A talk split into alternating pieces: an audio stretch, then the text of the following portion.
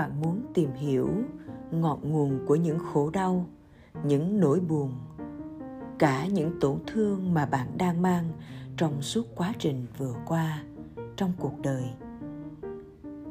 Và bạn muốn chữa lành nó? Không những vậy, có thể đâu đó bạn sẽ nhìn thấy những người thân yêu của mình cũng có những nỗi buồn, những khổ đau và tổn thương như bạn đã có. Bạn muốn chữa lành nó để mọi người chúng ta cùng sống trong hạnh phúc, yêu thương. Thì bạn hãy cùng đọc sách với tôi nhé, vì tôi cũng như bạn. Cảm ơn sự đồng hành của các bạn.